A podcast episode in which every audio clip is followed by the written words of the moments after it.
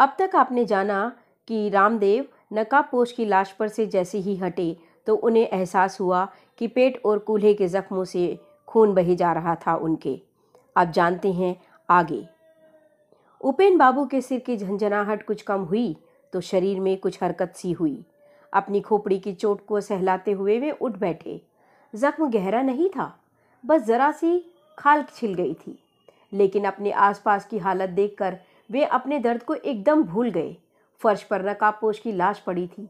उसी के सिर के निकट रामदेव पड़ा हुआ था, जो पीड़ा से करहा रहा था। रामदेव, तुम ठीक तो हो ना? फुर्ती से उठकर उनके पास पहुंचकर पूछा उन्होंने।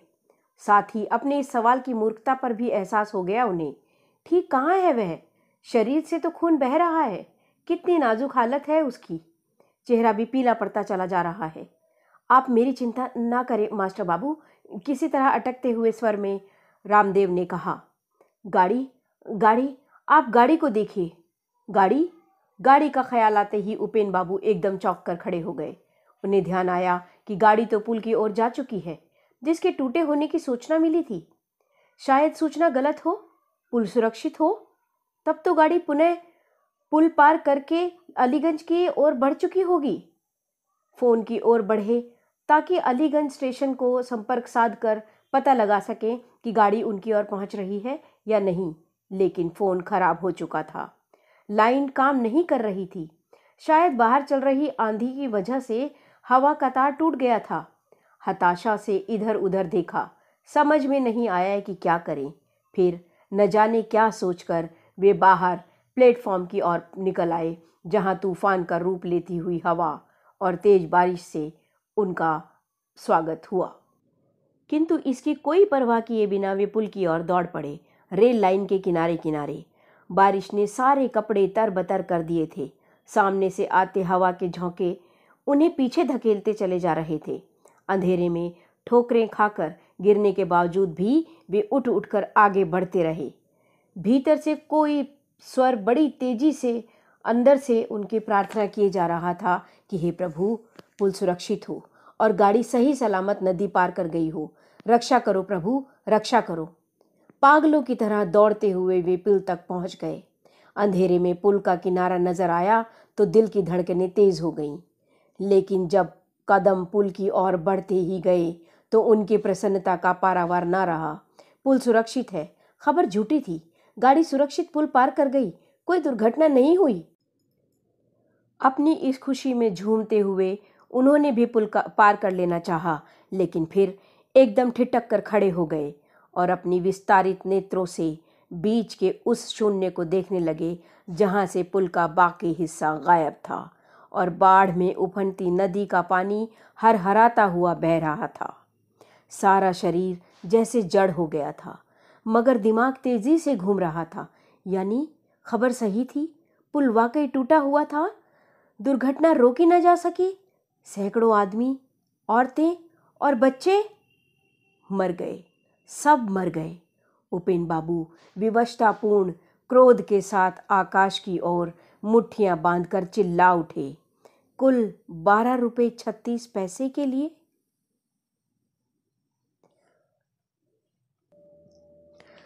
सन उन्नीस सौ सतासी ईस्वी। राजापुर का नाम सुना है?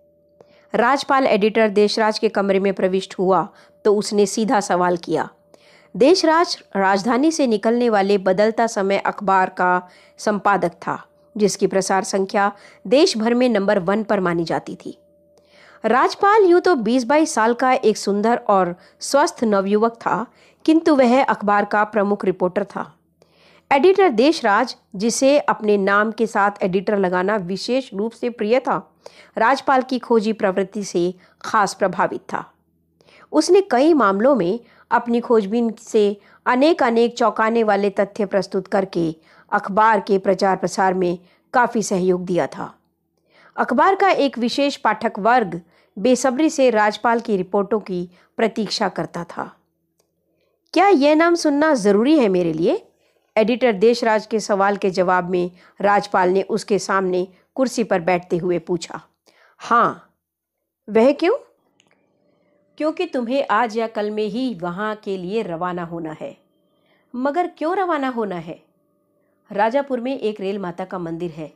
क्या है? राजपाल इस ज़ोर से उछला जैसे कुर्सी ने अचानक ही उसे काट खाया हो। रेल माता का मंदिर, ये क्या भला है? यही जानने के लिए तो तुम्हें वहाँ भेजा जा रहा है। राजापुर जाकर तुम्हें इस रेल माता के मंदिर पर विशेष रिपोर्ट तैयार करनी है। ये हिंदुस्तान भी खूब जगह है। और कोई माता नहीं मिली तो रेल माता का मंदिर ही बना दिया। बड़ी मान्यता है इस मंदिर की इस इलाके में। दूर दूर से श्रद्धालु इस रेल माता के मंदिर में अपनी मनौतियाँ मांगने आते हैं। आते होंगे, राजपाल बड़ी लापरवाही से बोला। लेकिन इस बकवास करने के बारे में लिखने के लिए क्या मैं ही रह गया हूँ? एडिटर देशराज ने कुछ कहना चाहा, मगर उसे बोलने का कोई मौका दिए बिना राजपाल कहता गया, और आपको भी खबर में छापने के लिए कोई और ढंग की चीज़ नहीं रह गई है, जो इस तरह की बेकार के टॉपिकों अपने पाठकों को नई नई जानकारी देना हमारा फ़र्ज़ है, एडिटर देशराज ने उसकी बात बीच में काटते हुए कहा, और नई जानकारी देने के लिए आप अब ऐसे विषय चुनने लगे हैं? तुम्हें वहाँ सिर्फ़ मंदिर के बारे में ही नहीं, बल्कि रेलगाड़ी के भूत के बारे में भी जानकारी हासिल करनी है। रेलगाड़ी का भूत? हाँ। इन सब बेपर की बातों के लिए आप अपना और मेरा वक्त बर्बाद करना चाहते हैं? हो सकता है कि वक्त बर्बाद हो, देशराज बोला। लेकिन ये भी तो हो सकता है कि तुम अपने आदत के मुताबिक कुछ रहस्यमय तथ्यों को उजागर करने में सफल हो जाओ। कुछ लोगों ने मज़ाक मज़ाक में एक रेल माता का मंदिर बना दिया और भोले भाले ग्रामीण अपने अंतर की श्रद्धा के कारण उसे पूजने लगे। मंदिर को प्रभावित और प्रचारित करने के लिए एक रेलगाड़ी के भूत की भी हवा उड़ा दी गई। सारा पहाड़ खोदने के बाद इस चूहे जैसी जानकारी के अलावा और कुछ नहीं हाथ लगने वाला। ये आप मुझसे अभी जान लीजिए। हो सकता है कि तुम्हारी बात सही निकले। एडिटर देशराज ने उसकी आँखों में झांकते हुए कहा, लेकिन ये भी तो हो सकता है कि मेरी आज्ञा अनुसार तुम कुछ तथ्य खोजने में कामयाब हो जाओ, क्योंकि ये किस्सा पैंतालीस वर्ष पुरानी एक घटना से जुड़ा है। किस घटना से? उस घटना के बारे में मैं तुम्हें थोड़ा बहुत बता सकता हूँ, लेकिन बेहतर यही होगा कि तुम राजापुर जाकर ही अपनी खोजबीन से सारी बातें पता करो। लेकिन आप ऐसे क्यों नहीं बताना चाहते? क्योंकि उस घटना के बारे में मुझे इतनी कम जानकारी हासिल है कि मैं उस पर सही ढंग से रोशनी नहीं डाल सकूँगा। आप एक बेकार सी बात में व्यर्थ का रहस्य पैदा करके मुझे यहाँ से भेजना चाहते हैं तो मैं चला जाता हूँ।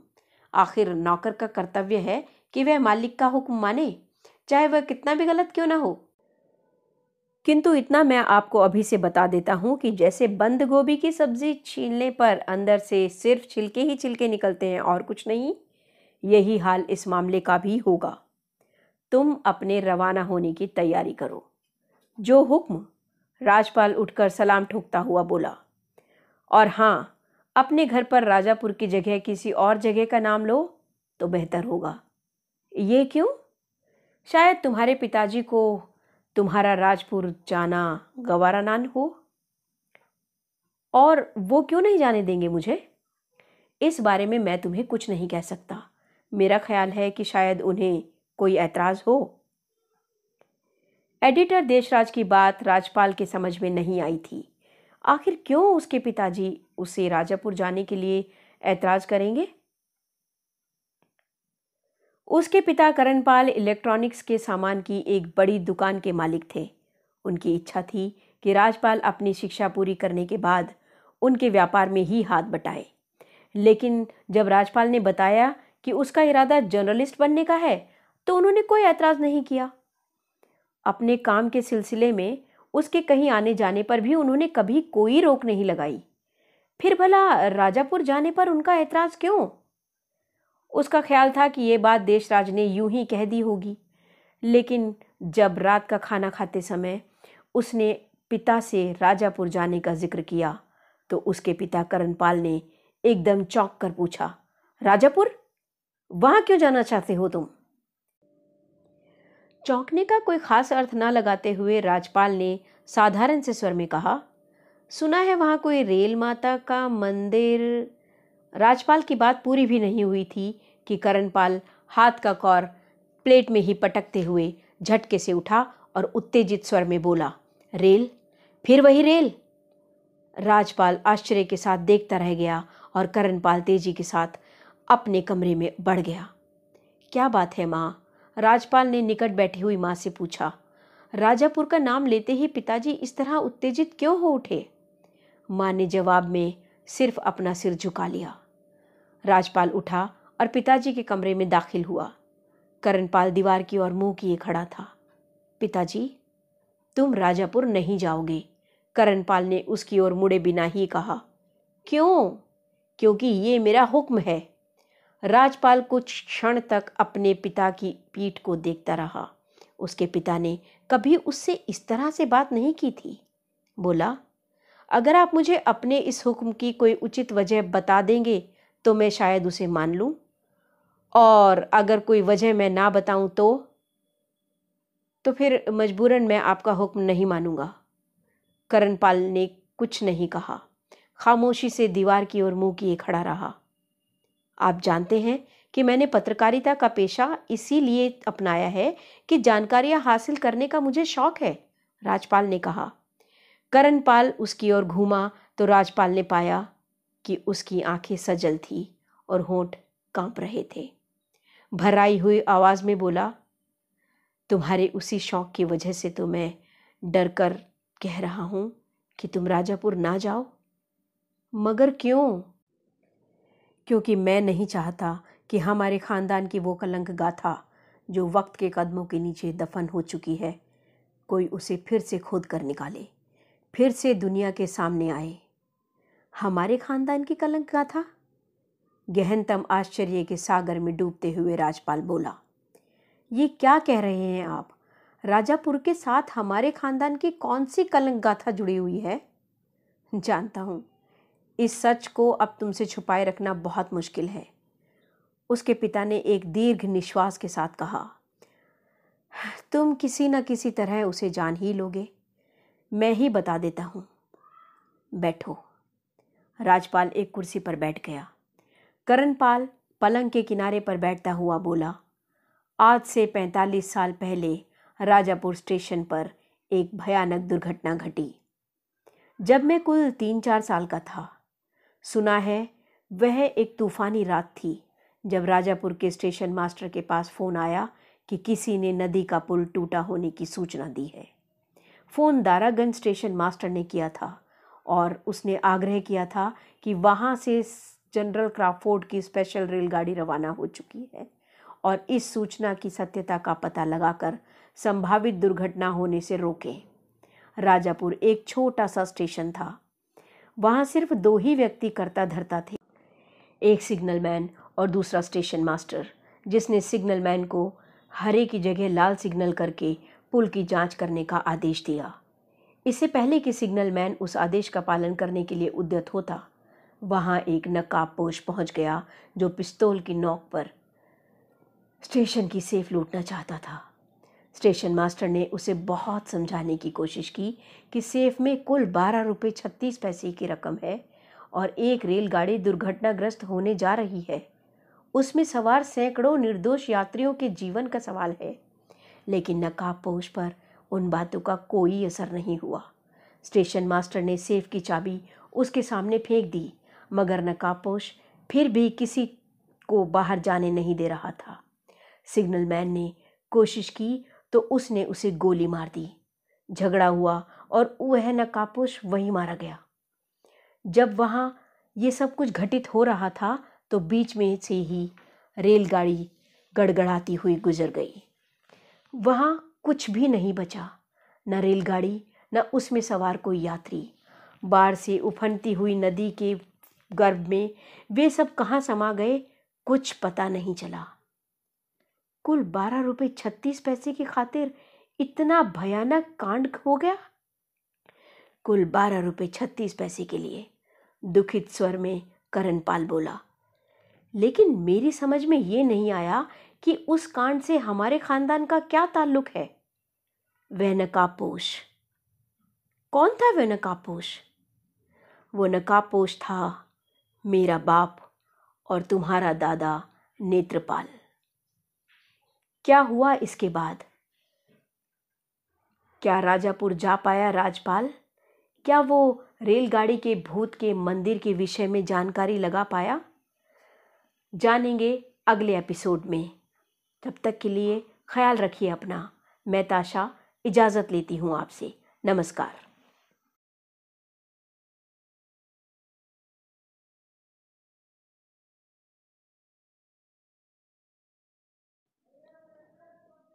अब तक आपने जाना कि रामदेव नकाबपोश की लाश पर से जैसे ही हटे तो उन्हें एहसास हुआ कि पेट और कूल्हे के जख्मों से खून बहे जा रहा था उनके। अब जानते हैं आगे। उपेन बाबू के सिर की झंझनाहट कुछ कम हुई तो शरीर में कुछ हरकत सी हुई। अपनी खोपड़ी की चोट को सहलाते हुए वे उठ बैठे। जख्म गहरा नहीं था, बस जरा सी खाल छिल गई थी। लेकिन अपने आसपास की हालत देखकर वे अपने दर्द को एकदम भूल गए। फर्श पर नकाबपोश की लाश पड़ी थी। उसी के सिर के निकट रामदेव पड़ा हुआ था, जो पीड़ा से करहा रहा था। रामदेव, तुम ठीक तो हो ना? फुर्ती से उठकर उनके पास पहुंचकर पूछा उन्होंने। साथ ही अपने इस सवाल की मूर्खता पर भी एहसास हो गया उन्हें। ठीक कहाँ है वह? शरीर से तो खून बह रहा है। कितनी नाजुक हालत है उसकी। चेहरा भी पीला पड़ता चला जा रहा है। आप मेरी चिंता ना करें, मास्टर बाबू। किसी तरह अटकते हुए स्वर में रामदेव ने कहा, गाड़ी गाड़ी, आप गाड़ी को देखिए। गाड़ी गाड़ी का ख्याल आते ही उपेन बाबू एकदम चौंक कर खड़े हो गए। उन्हें ध्यान आया कि गाड़ी तो पुल की ओर जा चुकी है, जिसके टूटे होने की सूचना मिली थी। शायद सूचना गलत हो, पुल सुरक्षित हो, तब तो गाड़ी पुनः पुल पार करके अलीगंज की ओर बढ़ चुकी होगी। फ़ोन की ओर बढ़े ताकि अलीगंज स्टेशन को संपर्क साध कर पता लगा सकें कि गाड़ी उनकी ओर पहुँच रही है या नहीं, लेकिन फ़ोन खराब हो चुका था। लाइन काम नहीं कर रही थी। शायद बाहर चल रही आंधी की वजह से हवा का तार टूट गया था। हताशा से इधर उधर देखा। समझ में नहीं आया कि क्या करें। फिर न जाने क्या सोचकर वे बाहर प्लेटफॉर्म की ओर निकल आए, जहाँ तूफ़ान का रूप लेती हुई हवा और तेज बारिश से उनका स्वागत हुआ। किंतु इसकी कोई परवाह किए बिना वे पुल की ओर दौड़ पड़े, रेल लाइन के किनारे किनारे बारिश ने सारे कपड़े तर बतर कर दिए थे। सामने से आते हवा के झोंके उन्हें पीछे धकेलते चले जा रहे थे। अंधेरे में ठोकरें खाकर गिरने के बावजूद भी वे उठ उठकर आगे बढ़ते रहे। भीतर से कोई स्वर बड़ी तेज़ी से अंदर से उनकी प्रार्थना किए जा रहा था कि हे प्रभु, पुल सुरक्षित हो। और गाड़ी सही सलामत नदी पार कर गई हो। रक्षा करो प्रभु, रक्षा करो। पागलों की तरह दौड़ते हुए वे पुल तक पहुँच गए। अंधेरे में पुल का किनारा नज़र आया तो दिल की धड़कनें तेज हो गईं। लेकिन जब कदम पुल की ओर बढ़ते ही गए तो उनकी प्रसन्नता का पारावार ना रहा। पुल सुरक्षित है। खबर झूठी थी। गाड़ी सुरक्षित पुल पार कर गई। कोई दुर्घटना नहीं हुई।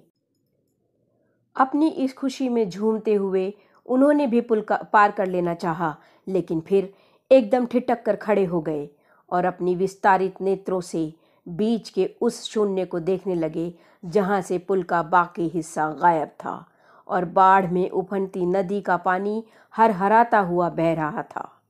सारा शरीर जैसे जड़ हो गया था, मगर दिमाग तेज़ी से घूम रहा था। यानी खबर सही थी? पुल वाकई टूटा हुआ था? दुर्घटना रोकी न जा सकी? सैकड़ों आदमी, औरतें और बच्चे मर गए। सब मर गए। उपेन बाबू विवशतापूर्ण क्रोध के साथ आकाश की ओर मुट्ठियाँ बांधकर चिल्ला उठे। कुल बारह रुपए छत्तीस पैसे के लिए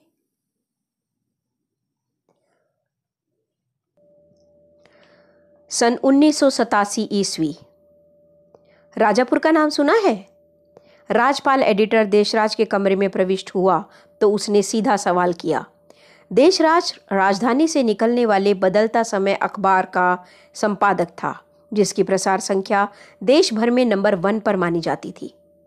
राजपाल यूँ तो बीस बाईस साल का एक सुंदर और स्वस्थ नवयुवक था, किंतु वह अखबार का प्रमुख रिपोर्टर था। एडिटर देशराज, जिसे अपने नाम के साथ एडिटर लगाना विशेष रूप से प्रिय था राजपाल की खोजी प्रवृत्ति से खास प्रभावित था। उसने कई मामलों में अपनी खोजबीन से अनेक अनेक चौंकाने वाले तथ्य प्रस्तुत करके अखबार के प्रचार प्रसार में काफ़ी सहयोग दिया था।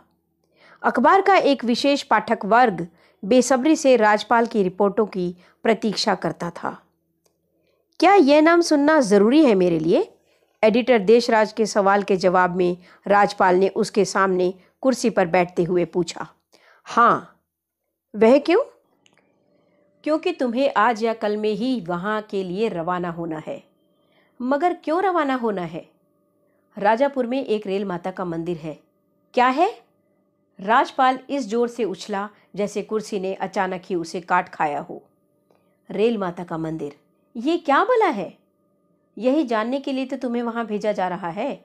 राजापुर जाकर तुम्हें इस रेल माता के मंदिर पर विशेष रिपोर्ट तैयार करनी है। ये हिंदुस्तान भी खूब जगह है। और कोई माता नहीं मिली तो रेल माता का मंदिर ही बना दिया।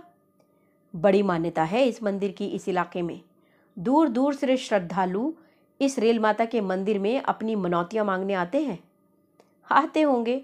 राजपाल बड़ी लापरवाही से बोला, लेकिन इस बकवास करने के बारे में लिखने के लिए क्या मैं ही रह गया हूँ? एडिटर देशराज ने कुछ कहना चाहा, मगर उसे बोलने का कोई मौका दिए बिना राजपाल कहता गया, और आपको भी खबर में छापने के लिए कोई और ढंग की चीज़ नहीं रह गई है, जो इस तरह की बेकार के टॉपिकों अपने पाठकों को नई नई जानकारी देना हमारा फ़र्ज़ है, एडिटर देशराज ने उसके बात बीच में काटते हुए कहा। और नई जानकारी देने के लिए आप अब ऐसे विषय चुनने लगे हैं? तुम्हें वहाँ सिर्फ़ मंदिर के बारे में ही नहीं, बल्कि रेलगाड़ी के भूत के बारे में भी जानकारी हासिल करनी है। रेलगाड़ी का भूत? हाँ। इन सब बेपर की बातों के लिए आप अपना और मेरा वक्त बर्बाद करना चाहते हैं? हो सकता है कि वक्त बर्बाद हो, देशराज बोला। लेकिन ये भी तो हो सकता है कि तुम अपने आदत के मुताबिक कुछ रहस्यमय तथ्यों को उजागर करने में सफल हो जाओ। कुछ लोगों ने मज़ाक मज़ाक में एक रेल माता का मंदिर बना दिया और भोले भाले ग्रामीण अपने अंतर की श्रद्धा के कारण उसे पूजने लगे। मंदिर को प्रभावित और प्रचारित करने के लिए एक रेलगाड़ी के भूत की भी हवा उड़ा दी गई। सारा पहाड़ खोदने के बाद इस चूहे जैसी जानकारी के अलावा और कुछ नहीं हाथ लगने वाला। ये आप मुझसे अभी जान लीजिए।